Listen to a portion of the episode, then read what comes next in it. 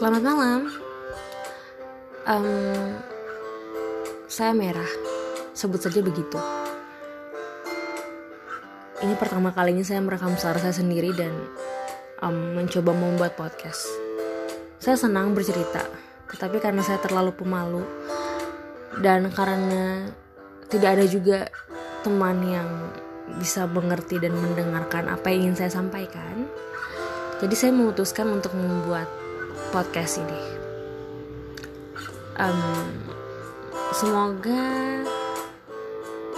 ada yang mau mendengarkan dan memiliki perasaan yang sama ketika mendengarkan apa apa yang saya sampaikan melalui hati. Terima kasih.